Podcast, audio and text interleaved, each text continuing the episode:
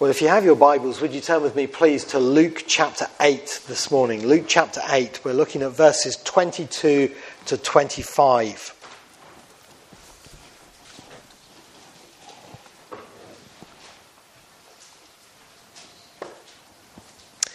Luke chapter 8, verse 22 to 25.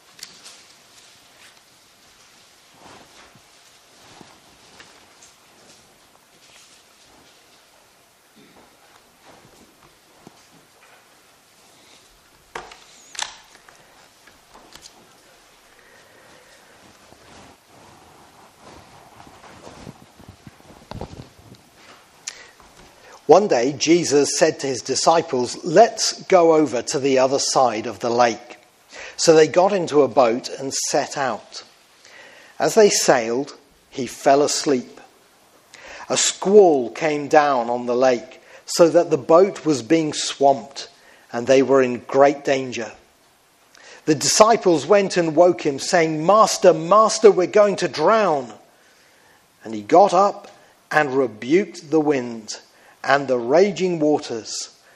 The storm subsided, and all was calm. Where is your faith? He asked his disciples. In fear and amazement, they asked one another, Who is this? He commands even the winds and the water, and they obey him. Please keep your Bibles open there. I read in uh, one of Adrian Rogers' books uh, a funny story, well, it seemed funny to me, about a young man who was learning to fly in a single engine aeroplane in America. And uh, he was having his uh, early lessons, and the time came in the, in the lesson to start teaching this young man about landing the plane. And the pilot said to him, uh, uh, and the instructor said to him, Are you ready to go down? And the young man said, Let's do it. And uh, so he handed over to him, and the plane started to descend. And the young man was uh, looking very calm and relaxed. And the, the, the, instructor thought, this guy's incredible. Normally they're freaking out when it comes to the landing because it's the hardest thing to learn. And uh, he was very impressed at the, the peace all over this young man's face. But when it came down, the plane hit with a violent thump on the ground, bounced 50 feet in the air, and then came down again, bang on the gr- runway, and then bounced again in the air and went along bouncing till it came to a stop at the end of the uh, runway. And the instructor turned round to him and said, Young man, he said, I thought you were doing so well. But he, ha- he, said, I have to say, out of all the years of instructing I have done, that is the worst landing I have ever experienced by a student. And the young man turned round and said to him, Me? He said, I thought you were landing the plane. well, you know, sometimes we do wonder who's in control, don't we? And uh, Oswald Chambers put it like this He said, Life is more tragic than orderly. And sometimes the way life goes and the way the world goes, it leaves us wondering who is in control. Well, the Bible makes it very clear that the Lord is in control, even in the midst of all difficult circumstances. Psalm 103, verse 19 says, The Lord has established his throne in heaven, and his kingdom rules over all. The Lord God is a sovereign God. He's called in 1 Timothy 6, verse 15, the blessed and only potentate. He is the one who rules over everything and the only one who rules over everything.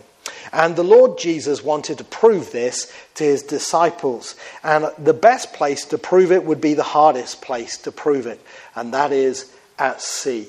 You know, being at sea is no fun, is it? I read this week uh, the uh, tragic story of the Penlee lifeboat disaster back in 1981, which some of you may remember, when the Union Star ship uh, got into difficulties because it got seawater into its engines. And they, they thought they could fix it, but they didn't realize what the problem was until it was too late. And they lost power in the middle of a storm. And they hadn't realized because their radar also went down that they were drifting.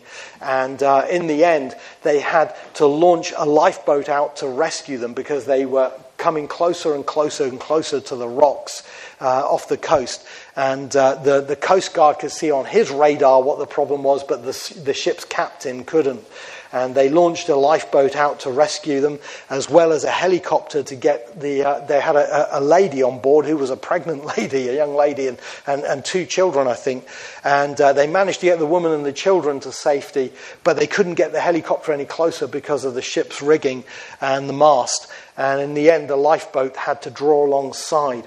At one stage, the lifeboat actually got thrown up onto the deck of the ship. It was so severe. And it was known that because a reporter from the newspapers was standing on the cliff and he said, I saw everything, saw it happen. And they rescued the men off the ship and then they, they, they started to go away, go back to, to, to safety.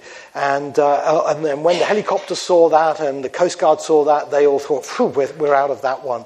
But as the lifeboat went away, they realized there were still two men left on board that boat. And they went back, but unfortunately, it led to a terrible fatality of both the lifeboat and the Union Star ship, and the lives of all were lost. Terrible, terrible disaster.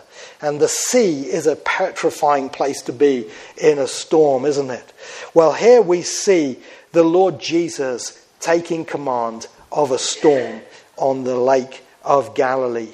Now, the Lake of Galilee is in the north of Israel. It's about 13 miles long and 6 miles wide.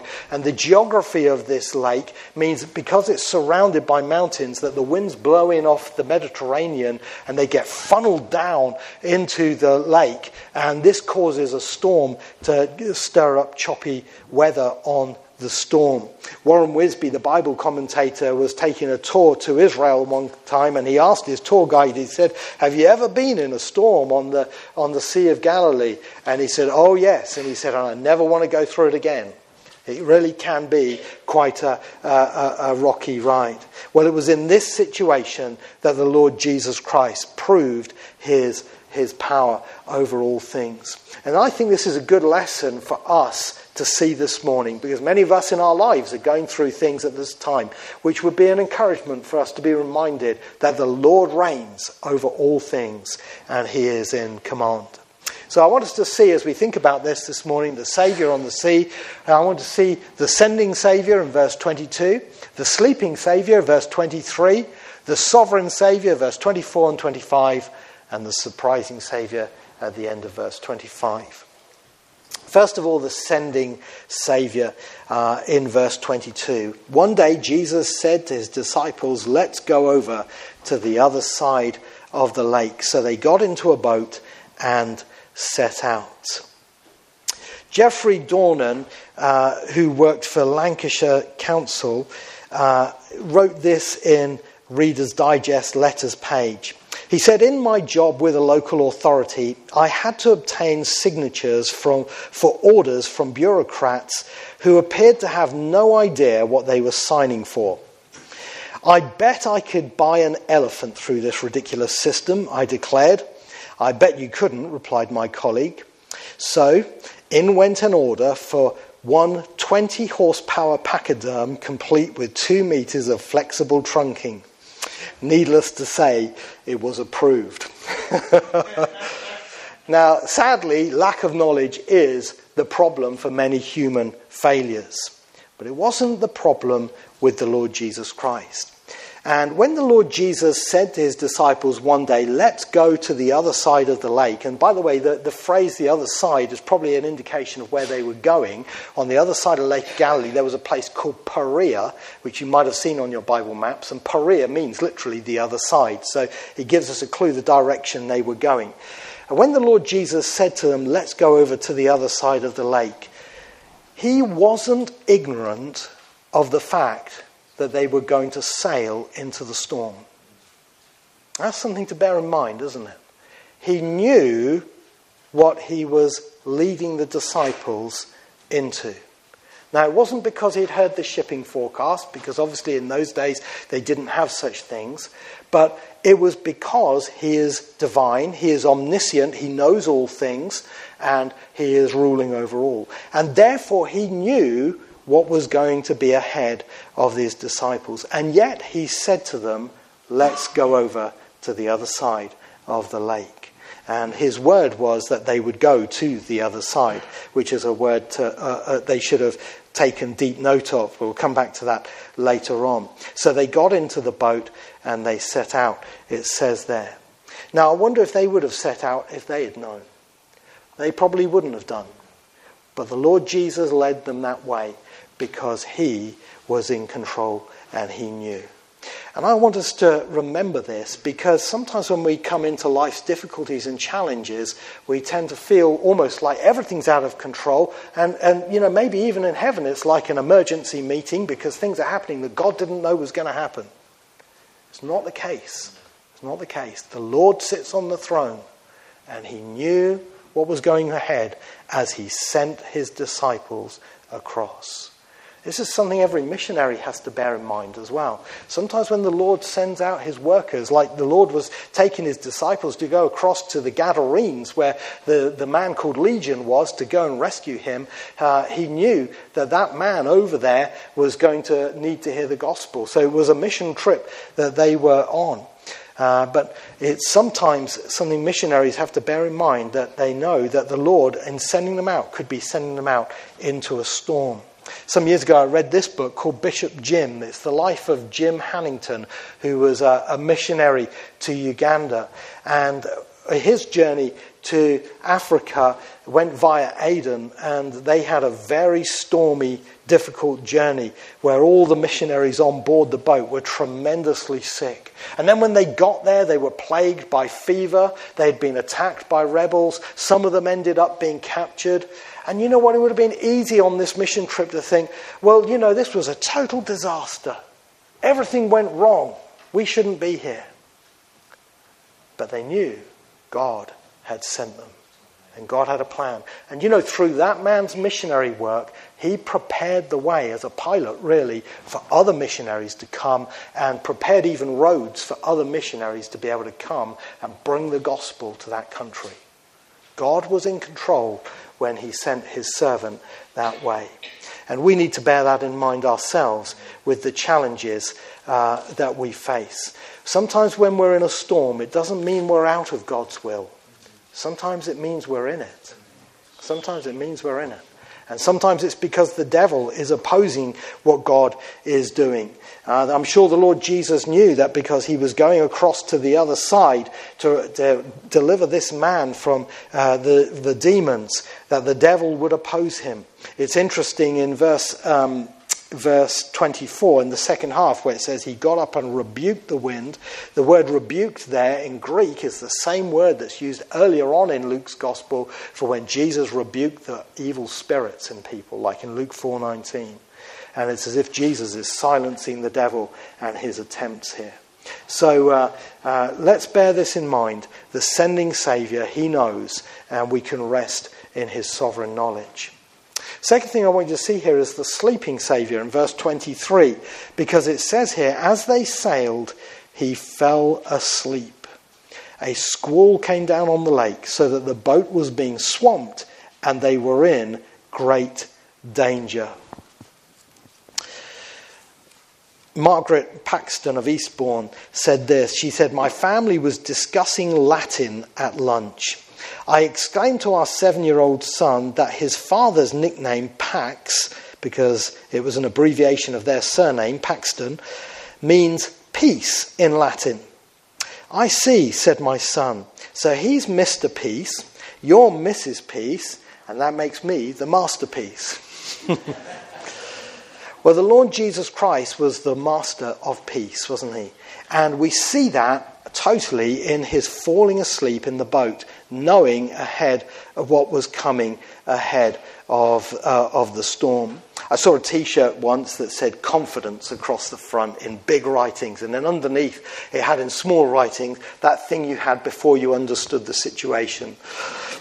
And uh, sometimes that's, that's what life is like. We're at peace when we don't know. But the Lord Jesus was in peace, knowing full well what was ahead. And so he fell into a sleep. I love that it says he fell, uh, because the other gospel said, uh, says he was asleep.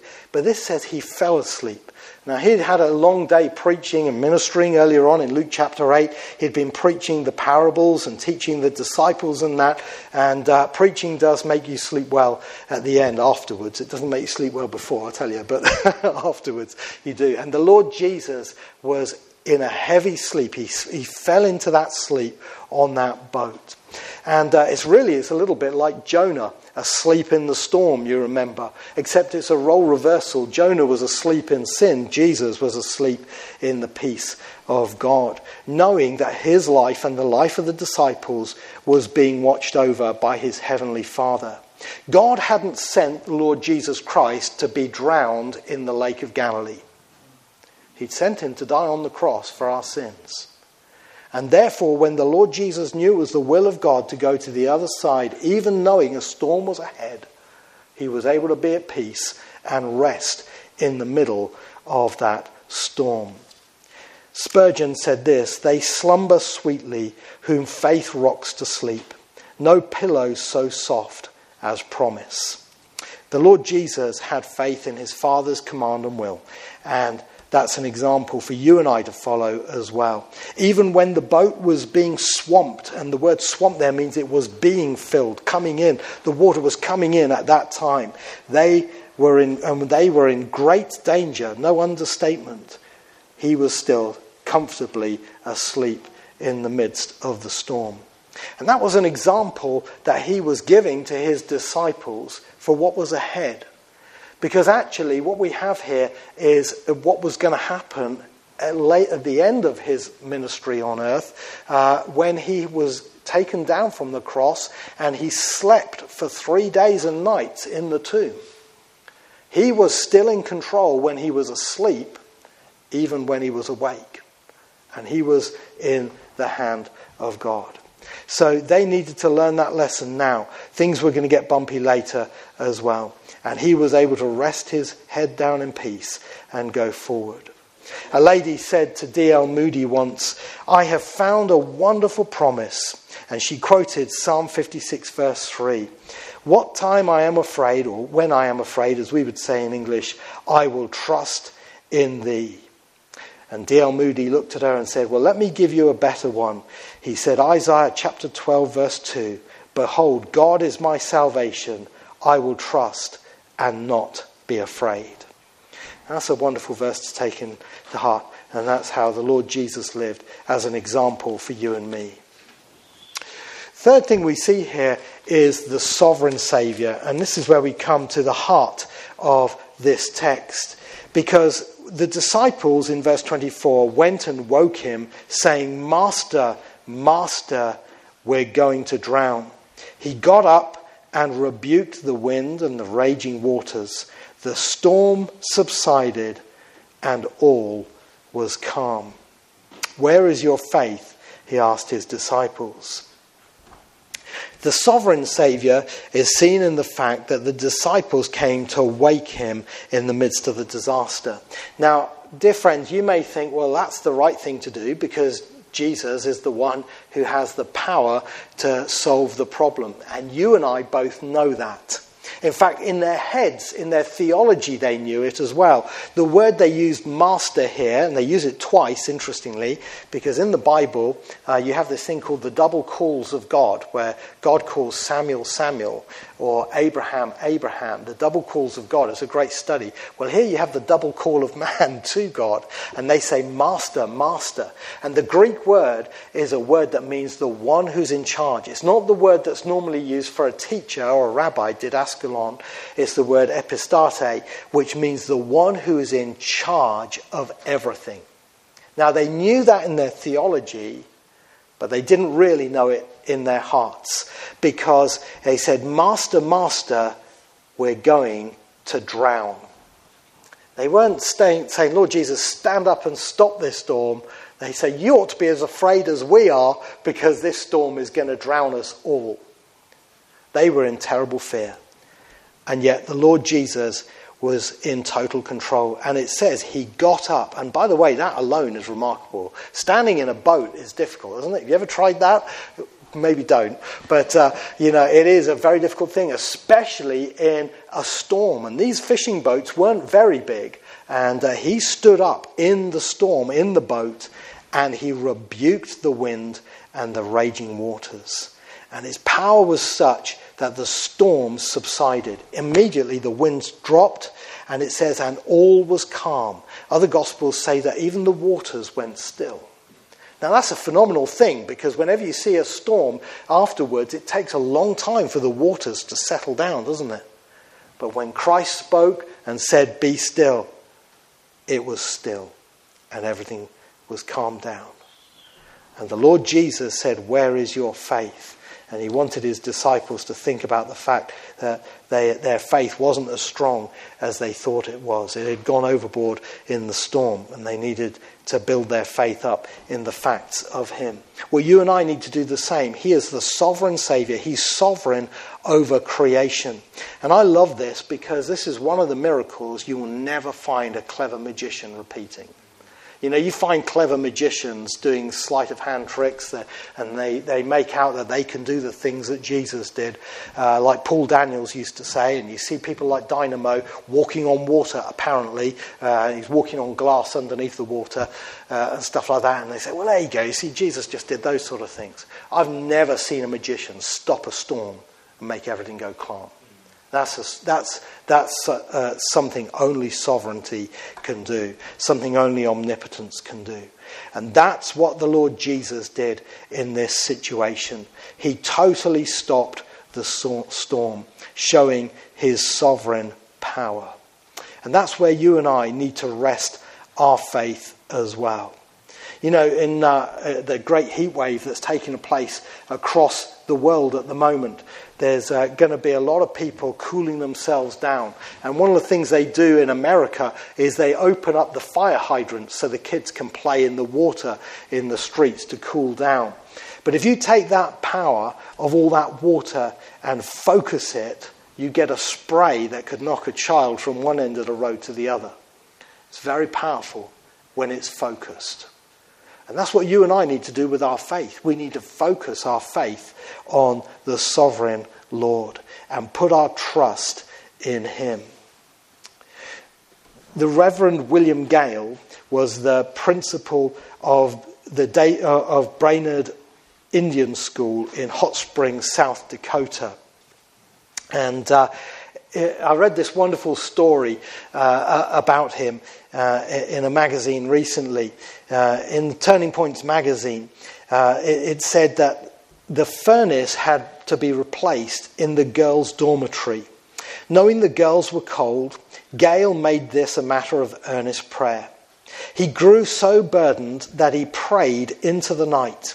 And between two o'clock and three o'clock in the morning, he took a pencil and a square and went into the girls' dorm and marked out a rectangular area. He asked God for a furnace to fit the hole. The next day, he told his carpenters to saw and frame the space. Now, they suggested he wait until a furnace was found, but finally they did as he requested. Later that morning, a man drove up in a pickup truck containing a gas furnace he wanted to donate to the school. Taking it to the dorm, they were amazed to find it fitted perfectly into the hole. Isn't that amazing? Now, that's a man who had his faith in the right place and God was leading him. And that's an example for you and me. And the time when we need to do that most is the time when it's hardest, when we're in difficulties. Charles Spurgeon, in his book, John Ploughman's Talk, said this Let it never be forgotten that when a man is down, he has a grand opportunity for trusting God. A false faith can only float in smooth water, but true faith, like a lifeboat, is at home in storms. If our religion does not bear us up in time of trial, what is the use of it? If we cannot believe God when our circumstances appear to be against us, we do not believe him at all. We trust a thief as far as we can see him. Shall we dare to treat our God in that same fashion? No, no. The Lord is good, and he will yet appear for his servants, and we shall praise his name. So let's be people of faith in the sovereign Saviour. Sometimes he does still the storm. We see that in the book of Acts how God sovereignly steps in in many situations. We think of the storm that took place in Ephesus when Paul was preaching there and a riot broke out and the people were filling the streets and filling the auditorium, calling for Artemis of the Ephesians to be honored instead of the other God. And it looked like a storm nobody could stop. And one, one person after another tried to stop it until God sent the right person in, and they were all dismissed and the whole thing came to nothing. God was able to still the storm, and sometimes He can still our storms too. But as a wise person once said, sometimes God stills the storm, sometimes God stills His servants. And we need to trust Him to give us the peace that we need sometimes to endure patiently the things the Lord calls us to go through. He is in charge. He's still in charge over the storm. As much afterwards as much as um, sorry, as much before as he was after he stilled it. The final thing we see here is the surprising Saviour in verse 25, in the last part. It says, In fear and amazement, they ask one another, Who is this? He commands even the winds and the water to obey him. This was a great moment for the disciples. They had seen the Lord Jesus do many miracles. Uh, Mal Couch said this The disciples had seen the Lord cast out demons, heal, and even raise the dead. But experiencing firsthand his authority and instant command over nature was quite something else. The power reflected his deity. The Son of God had the same control over the elements as his Father.